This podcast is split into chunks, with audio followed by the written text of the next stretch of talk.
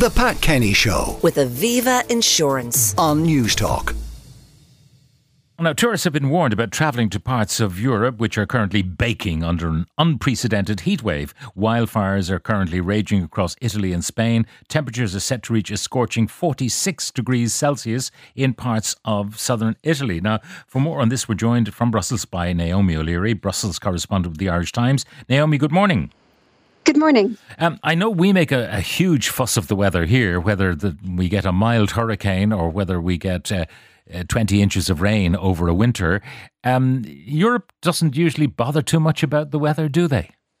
Well, it depends where you are. I think the crucial thing to bear in mind here is that, for example, in Italy, 16 different cities are under a red alert for the heat. So that means the weather service in Italy the, and the Ministry of Health has deemed the heat to be so severe that it's a threat to um, everybody. Usually, um, an amber level alert will say you need to be careful about elderly people or small children or frail people. But this means that it's gotten to a level where it's really a risk to everybody. And a number of um, deaths are under investigation people who collapsed at work, people who were doing manual labor, and so on. So it is quite serious. And I think what's key is it's not always the absolute temperature so it's not always that um, it, it's what the particular place is used to. So it's how much it's different yeah. from the average because adaptations, the kind of buildings you have, um, whether people have access to things like air conditioning and fans, those are really, really important. Yeah. I mean, uh, traditional building has always in Southern Europe taken account of.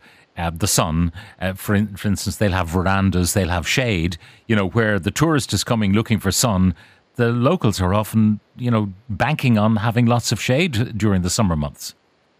Yeah, I mean, one of the advice uh, would be, you know, the normal thing would not be to go outside and walk around in the full heat of the sun during the day. Um, but it's also worth underlining that the, the temperatures we're seeing in Southern Europe, although Southern Europe does get heat, in some places we're looking at temperatures which are 10 degrees above normal. So it's way above what's normal. And we're looking at a number of new records maybe being set this week, including the hottest temperature ever recorded in Rome and also um, some of the hottest temperatures ever recorded in Europe in the island of Sardinia. Um, so it's really quite outside the norm, and it's also unusual in how prolonged it is. It's going on for a really long time. It's coming on the back of another heat wave, so it's just relentless. And also, the temperatures don't drop. So, for example, at night it's still above 30 degrees in a lot of places, so people don't get that relief at night, and it's very, very stressful on the heat on the on the human body. Now, you mentioned that Rome is expecting its highest temperature ever. Well, the prediction for today, by the way, is 42 degrees in Rome. I'm not sure whether it's hit it yet. But when I, I look at a graphic I have in front of me of uh, temperatures, uh, the nice places to go at the moment Nice, uh, it's going to be about 28, 29 all week. Uh, Paris, uh, between 26 and 30, but mostly in the, the mid to higher 20s. Um, and then you look at Bologna, and it's in the high 30s all the way across the week. So it, it's you might be lucky in landing in one of the, the nice places like Ibiza, 31, 30, 31, 30, uh, which is tolerable. Yeah, there's a variation. I think it's to do with the pattern of this anticyclone that's moved up from Africa, coming out of the Sahara. Um, there seems to be quite a stark difference in different parts of Europe. Um, of course, in Ireland, you know, the weather is very different and it's not it's, it's actually cold. I understand. Um, it's wet you know, and uh, pretty mm. miserable. Someone said uh, when I was coming in this morning before seven o'clock, it was thirteen degrees, which is you know it's not bad for an early morning summer's day.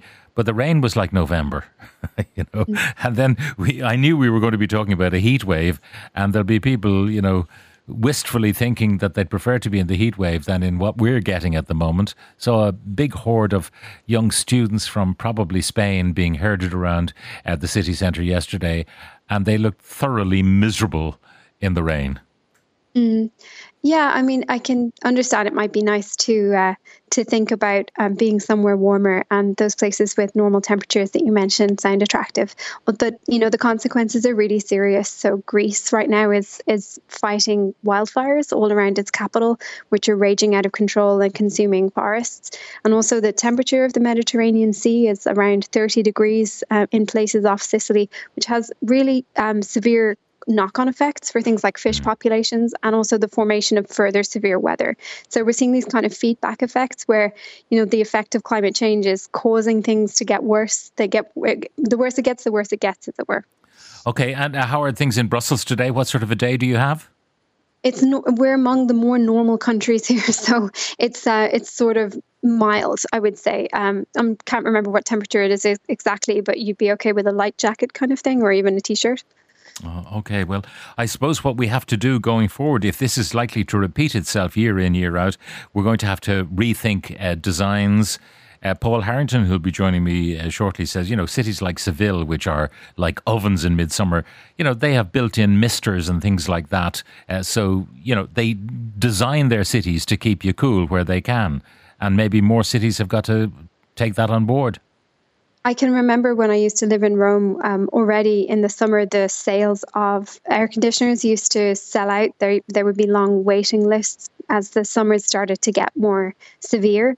So, a lot of countries have been dealing with this adaptation for some time.